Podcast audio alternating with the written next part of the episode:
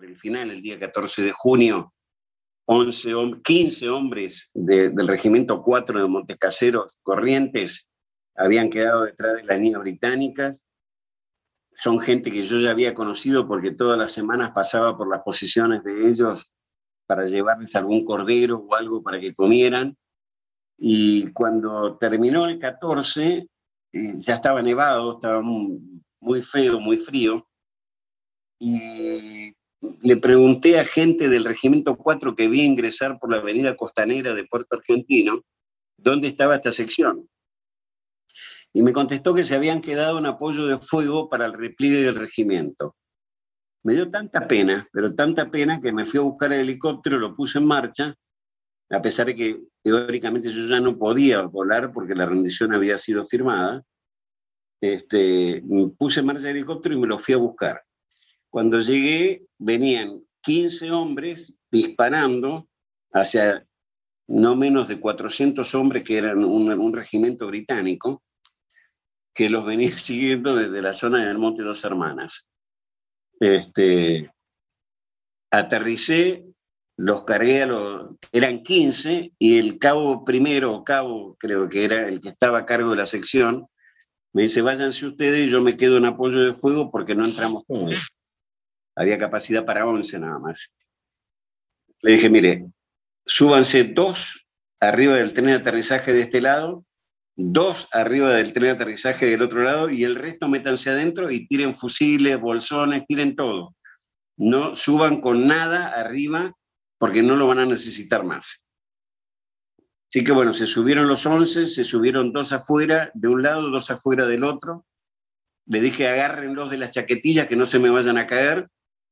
Despegué y me los traje a Puerto Argentino. Y se salvaron los 15. 25 años después me llama por teléfono una persona y me dice, ¿usted es el fulanito de tal? Le digo, sí, soy yo. Me dice, yo soy el cabo fulano. Digo, el cabo fulano, le digo, mire, discúlpeme, pero no, no tengo ni idea. Ha pasado tanta gente conmigo que no, no quiero ser grosero, pero no me acuerdo. Me dice, no, yo soy el cabo que con la patrulla del 4 usted nos vino a rescatar el día 14, que nos sacó, que yo, me dio una alegría terrible y me invitaron a eh, Montecaseros a comer un asado con los 15 hombres que habían sobrevivido. Y me fui un sábado a la mañana Llegué a las 7 de la mañana a Montecasero en un micro de larga distancia y cuando me bajé estaban los 15 formados, ya viejos, gordos, este, en la terminal de colectivos, saludando militarmente y de ahí me llevaron a, al municipio, me, recibió el intendente, realmente fue algo muy emocionante, muy lindo. Pero esas son, las cosas buenas de la vida, las cosas que, te, te, te mantienen viva la llama. 1982, un año que marcó un antes y un después en la historia militar argentina. El objetivo, recuperar las Islas Malvinas. El enemigo, los ingleses. Si quieren venir, que vengan, les presentaremos batalla. Una guerra con muchas historias y aquí te las cuentan sus protagonistas. Mi nombre es Matías Mestas y esto es Objetivo Malvinas.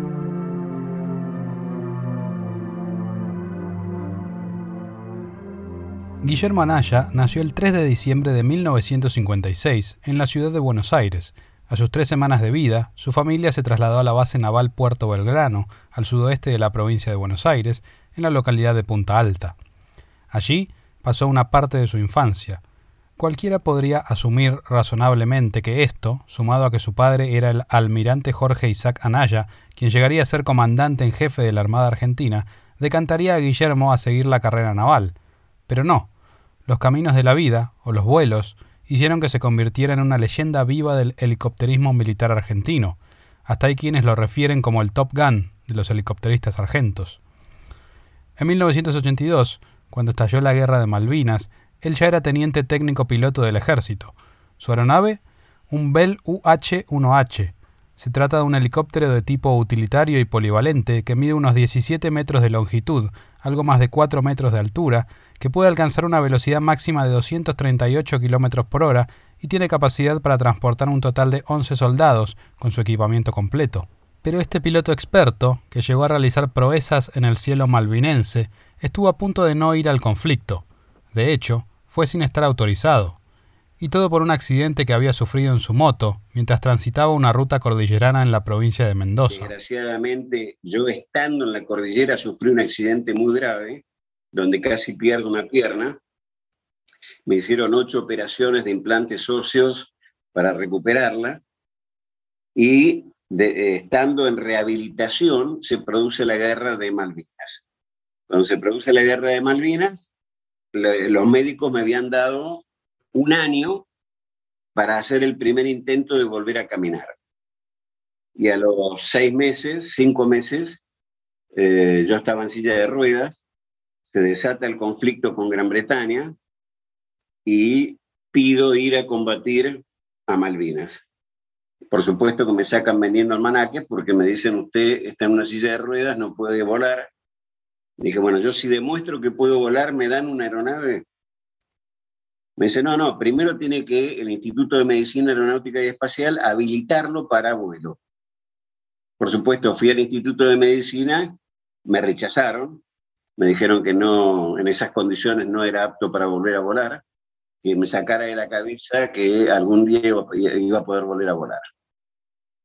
Bueno, la amargura mía fue terrible, primero porque me había preparado como piloto militar para una situación como esa y el día que mi patria lo necesitaba yo no podía concurrir. Y fue una frustración muy grande. Entonces dije, bueno, voy a ir y voy a, voy a mentir. Voy a decir que me aprobaron. Total, hasta dentro de una semana no llegan los resultados y mientras tanto yo me voy a combatir. La cuestión es que fue así. Fui, dije que me habían aprobado, me dieron una aeronave, volé, este, demostré que podía volver a volar aún estando en esas condiciones. Me bajaba de mi silla de ruedas, agarraba bastones canadienses, me subía al helicóptero, dejaba los bastones canadienses a un costado volaba y después volví a agarrar los batones, me bajaba y, seguía con mi silla de ruedas. La cuestión es que poco tiempo después eh, pedí que me dieran la oportunidad de ir a Malvinas. Y bueno, para ir a Malvinas no podía llevar la silla de ruedas. Así que eh, me acuerdo que salí con los bastones canadienses, salí en vuelo desde Campo de Mayo hasta Bahía Blanca, paré en Treleu para cargar, en Treleu, en Tandil, para cargar combustible. Después paré en Bahía Blanca. En Bahía Blanca estuve como 10 días esperando la orden para, para despegar hacia Malvinas.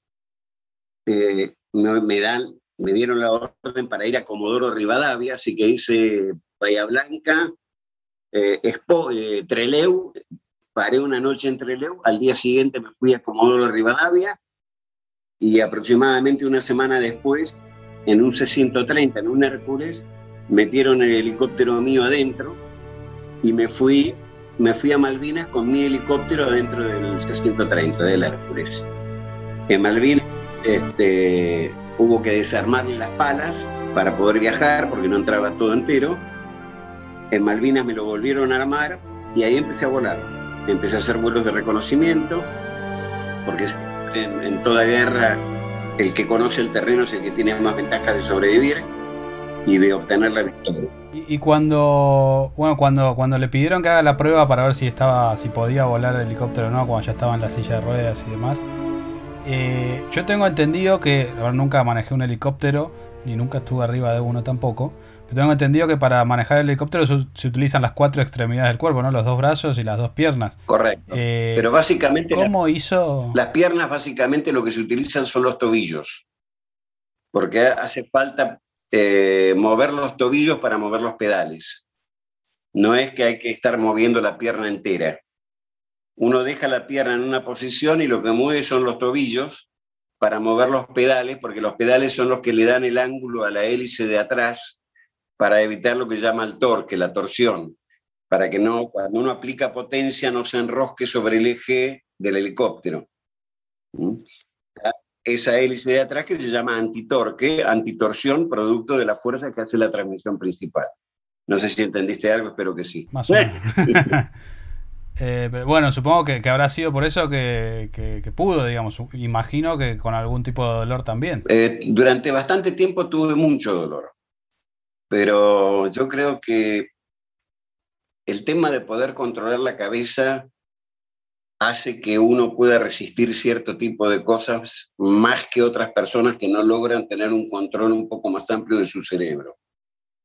Eh, la voluntad es fundamental, tener muy buena voluntad, tener ganas y lograr controlar la parte positiva del cerebro y dejar la parte negativa a un costado. El dolor siempre existe, pero si uno tiene la capacidad de poder controlarlo, el dolor va a existir, pero la voluntad va a ser superior al dolor.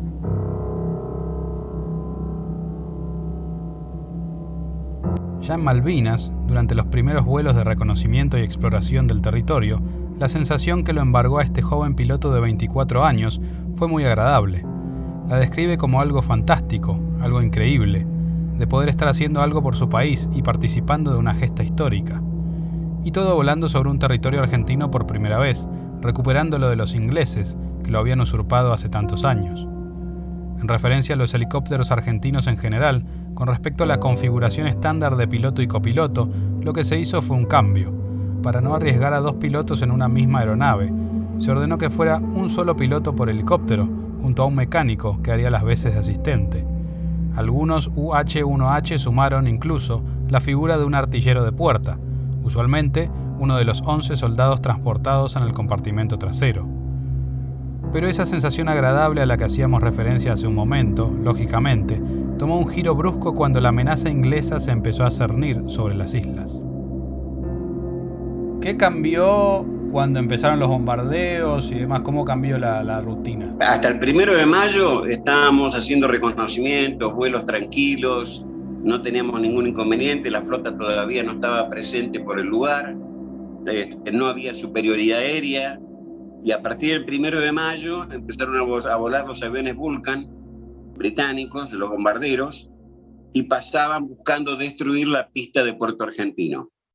Así que los primeros bombardeos del primero de mayo puntualmente fueron dirigidos a la pista de aterrizaje de Puerto Argentino para tratar de evitar que se pudieran hacer operaciones aéreas desde, desde Puerto Argentino. ¿Y ustedes los helicópteros los tenían ahí? No, nosotros los helicópteros, sabiendo que podía haber un ataque a ese lugar que era un objetivo rentable, los habíamos llevado a un lugar que se llamaba, que era el cuartel de los Royal Marines en, en Brook, que quedaba a unos 10 kilómetros de la ciudad de, Puerto Argentino.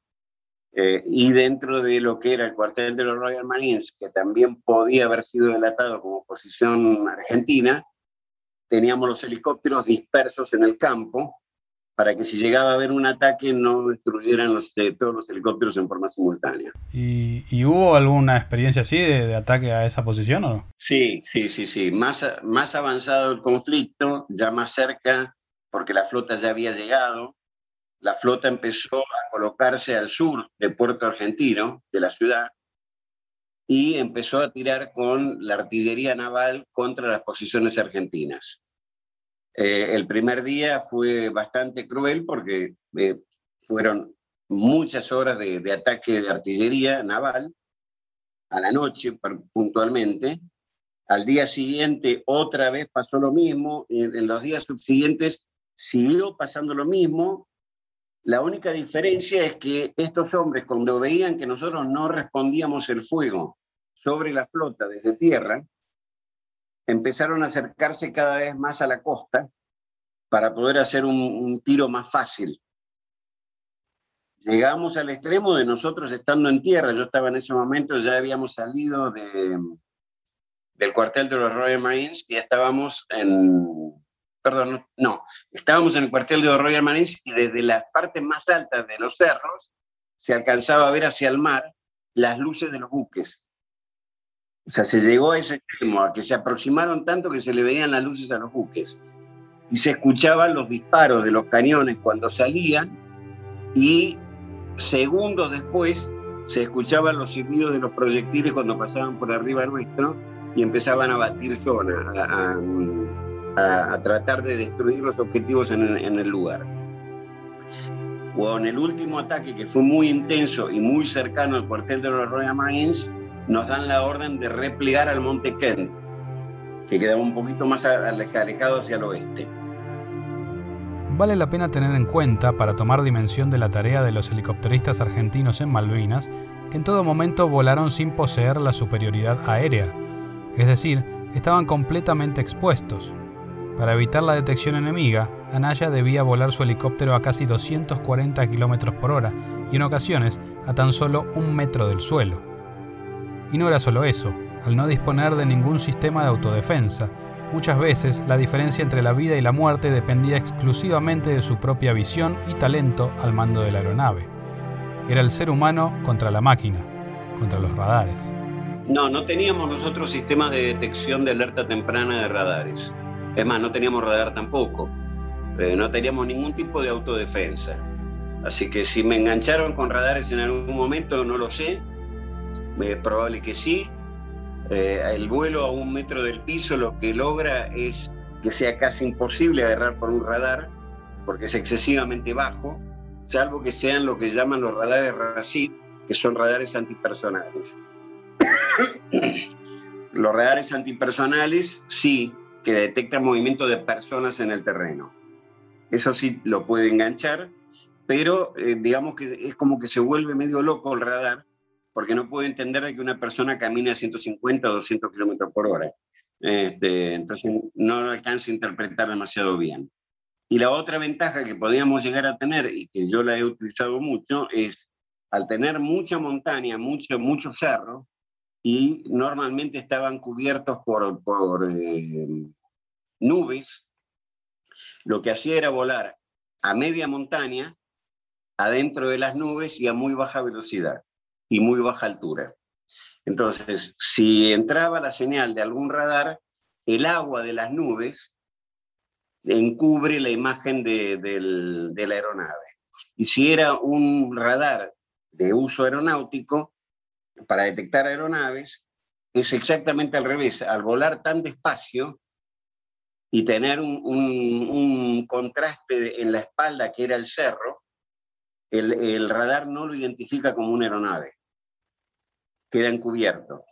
Si uno se levanta del piso lo suficiente, lo que hace es que el radar pueda diferenciar que hay algo que está pasando por arriba de la superficie. Ahí sí lo engancha el radar y si lo engancha el radar, lo, enganchan los sistemas de, de misiles en tierra-aire y bueno, lamentablemente el resultado se ha habido, ¿no? ¿Y, las nubes en ese caso no le perjudicaban a usted en la, visibilidad? Por supuesto que sí, teníamos muy, a ver, a veces veíamos no más allá del parabrisas, ¿no? Eh, conociendo muy bien el terreno, uno sabía por dónde podía llegar a ir, tenía que volar con muchísima atención para no llevarse por delante algún cerro, ¿no?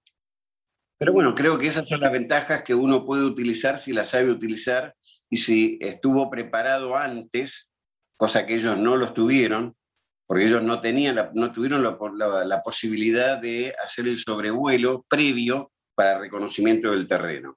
Ellos tuvieron que venir a encontrarse con un terreno desconocido, no saber si en, un valle, el valle terminaba en una pared de montaña o el valle terminaba en, este, en una llanura. Eh, ese tipo de cosas han sucedido muchas guerras, de entrar en, un cañadón eh, haciendo una persecución y cuando termina el cañadón se encuentran con que hay una pared de una montaña y se terminan estrellando contra la pared. Eh, han pasado muchas guerras ese tipo de cosas. Lo que sí tienen claro el piloto veterano es que las cosas en la guerra no son como lo muestran las películas. A diferencia de las películas, que siempre salen todos este, contentos para combatir y matan a todos los del otro lado y vuelven, este, el, que, el que más grave vuelve, vuelve con un rajunio en el brazo, este, porque son los buenos. La realidad es que en la guerra las cosas no son así. Uno tal vez sale con 11 hombres y vuelve con 7 o vuelve con 8. Eh, porque desgraciadamente caen de un lado y caen del otro, no, no, no, no discrimina de qué lado está y quién es el que tiene la razón o quién es el que no la tiene. Eh, la guerra es una cosa muy, muy cruel, mm, no se la deseo a nadie, a ningún país. Ojalá no vuelva a haber una guerra en este país. Pero bueno, el militar tiene que estar atento a que cuando esas cosas pasan, tiene que estar preparado, adiestrado para poder salir y defender la soberanía nacional.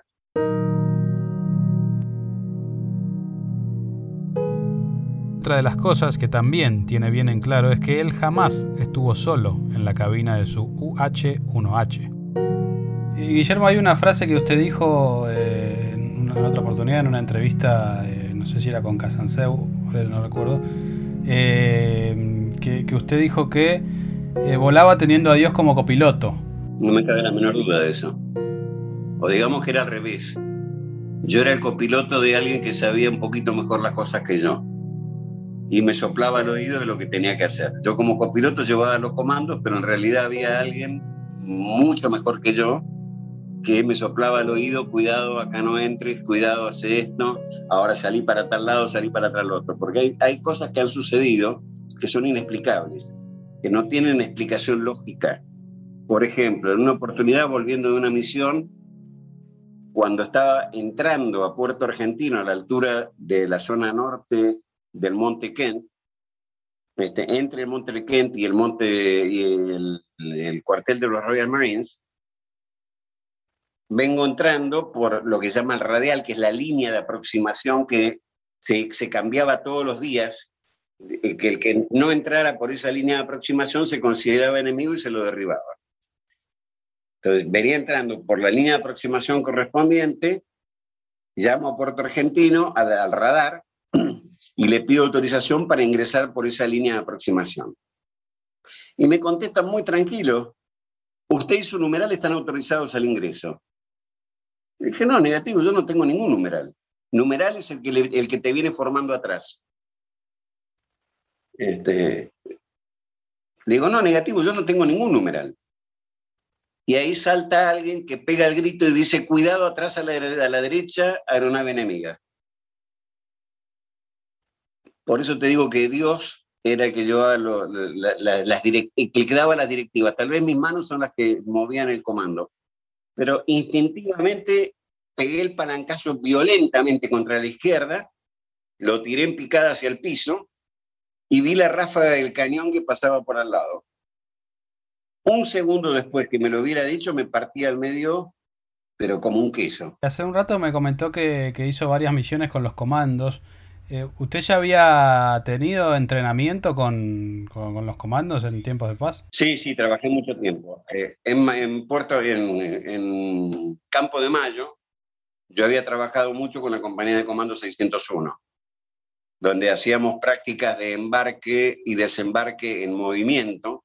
O sea, el helicóptero no termina de aterrizar, no termina de parar, se hace lo que se, se llama un deslizamiento sobre el terreno a muy baja velocidad y van bajando los comandos, eh, todavía teniendo velocidad la aeronave. Muy poca, pero eh, es como si fuera la caída de, un paracaídas, que se tiran, hacen un rolido y se levantan y entran en combate.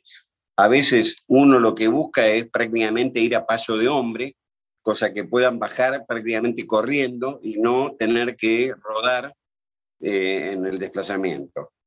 El 99% de las veces uno lo hacía a paso de hombre para que ellos pudieran bajar caminando y no, no tuvieran inconveniente ni se lesionaran en, el descenso. Y lo mismo pasaba cuando uno tenía que recuperarlos en algún lugar. Ellos se ponían en dos hileras eh, eh, paralelas y uno pasaba con el helicóptero por el medio y ellos a medida que pasaba el helicóptero se iban tirando dentro del helicóptero. ¿Y, cuál, es la misión que considera esto con, los comandos la más compleja que le haya tocado hacer? Un puesto de observación adelantado detectan una supuesta patrulla británica que venía desplazándose hacia Puerto Argentino. Ahí me ordenan salir con una sección, con 11 hombres, de la compañía de comandos para eh, destruir la patrulla esa. Bueno, salimos chochos porque dijimos, bueno, 11 hombres para destruir una patrulla no es complicado. Y cuando estábamos a mitad, de a mitad del camino de donde supuestamente estarían estos hombres, me empezaron a tirar con morteros. yo veía las explosiones, los hongos de, la explosión de los morteros alrededor del helicóptero. Yo dije, una patrulla no lleva morteros. Y aparte, cuando yo veo los tiros de mortero tan, tan uno atrás del otro, significa que no hay un solo mortero, hay por lo menos dos morteros que están tirando. Ahí ya se empezó a complicar la situación. Eh, me acuerdo, le dije al jefe de la patrulla si quería que pegara la vuelta, porque no era no era una patrulla lo que estábamos saliendo a combatir, sino que tenía que ser mínimamente una compañía. Una compañía ya son 200 hombres. Este, y un helicóptero solo con 11 hombres contra 200 no era muy parejo el combate. Este, me dijo que no, que fuéramos igual, que intentáramos hacer un, envolvimiento.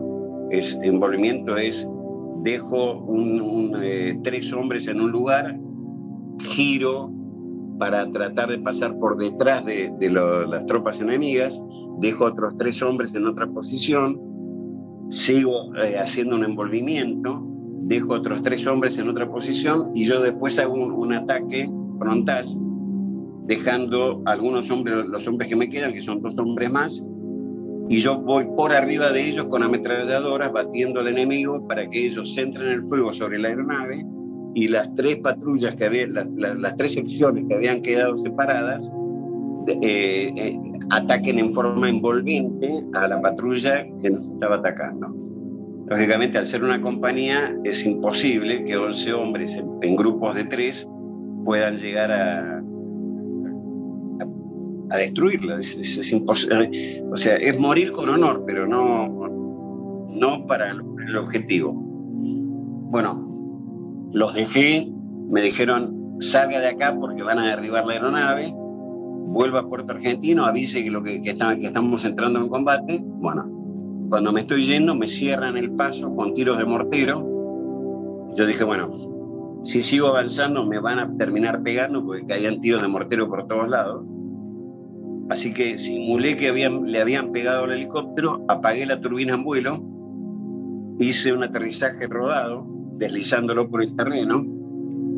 Me bajé, saqué la ametralladora, nos pusimos debajo del helicóptero y le dije al mecánico, bueno, esperemos a que vengan a reconocer el derribo y cuando los tengamos cerca, matemos a todos los que podamos antes que nos maten a nosotros. Bueno, van a terminar rematando. Pero tratemos de bajar, me acuerdo que le dije, mire, yo lo único que le exijo es 10 a 1. por cada uno de nosotros tenemos que haber bajado por lo menos 10 ingleses.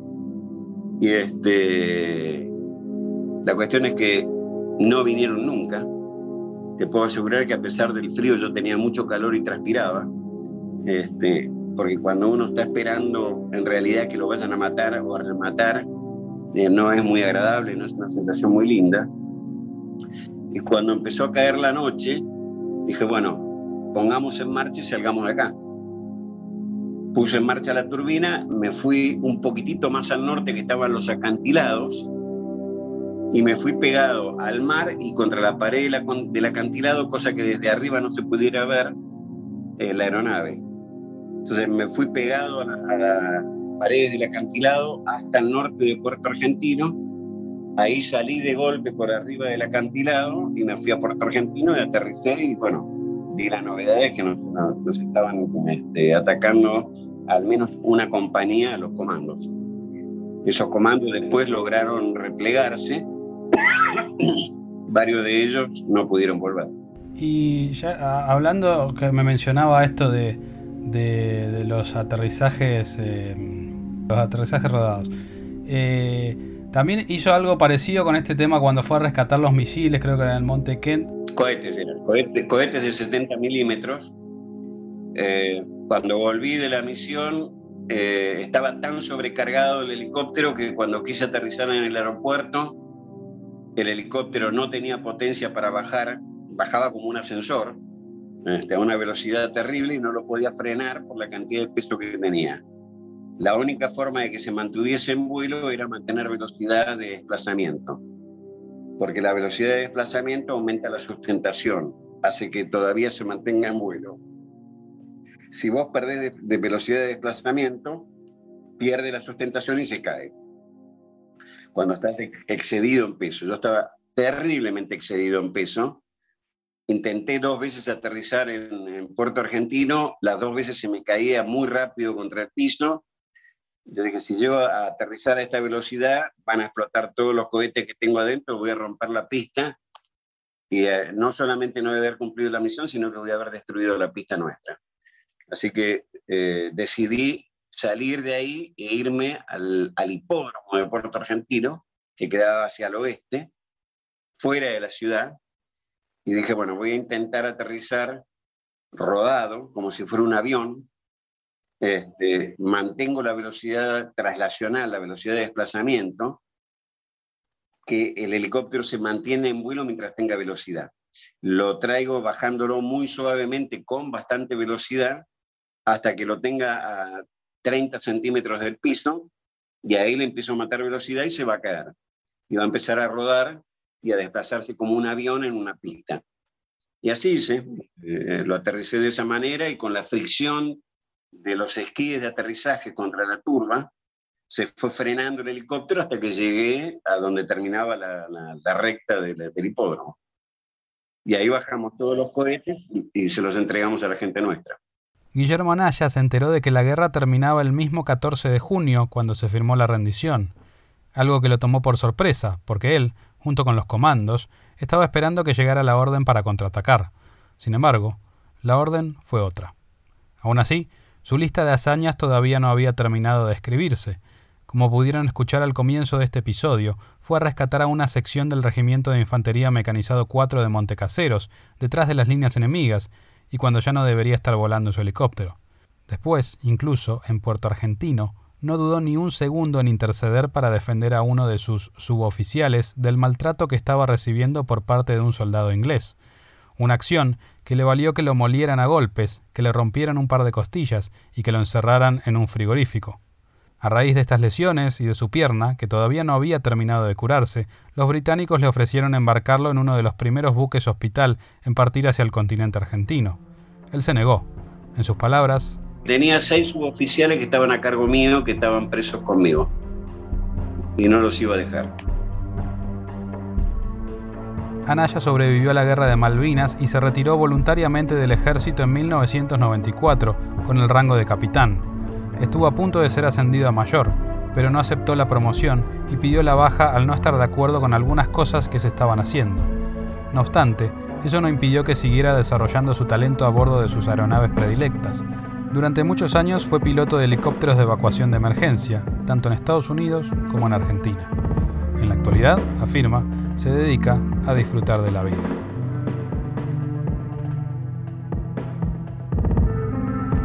Esa fue la historia de Guillermo Anaya, quien fuera teniente técnico piloto del ejército argentino en 1982. Si quieren saber más detalles, pueden visitar el blog, cuyo enlace encontrarán en nuestro Facebook, Twitter e Instagram como Objetivo Malvinas, donde también son bienvenidos a seguirnos y a compartir lo que les haya gustado. Mi nombre es Matías Mestas y los espero la próxima semana con una nueva historia de nuestros veteranos y héroes de la Guerra de Malvinas. Adiós.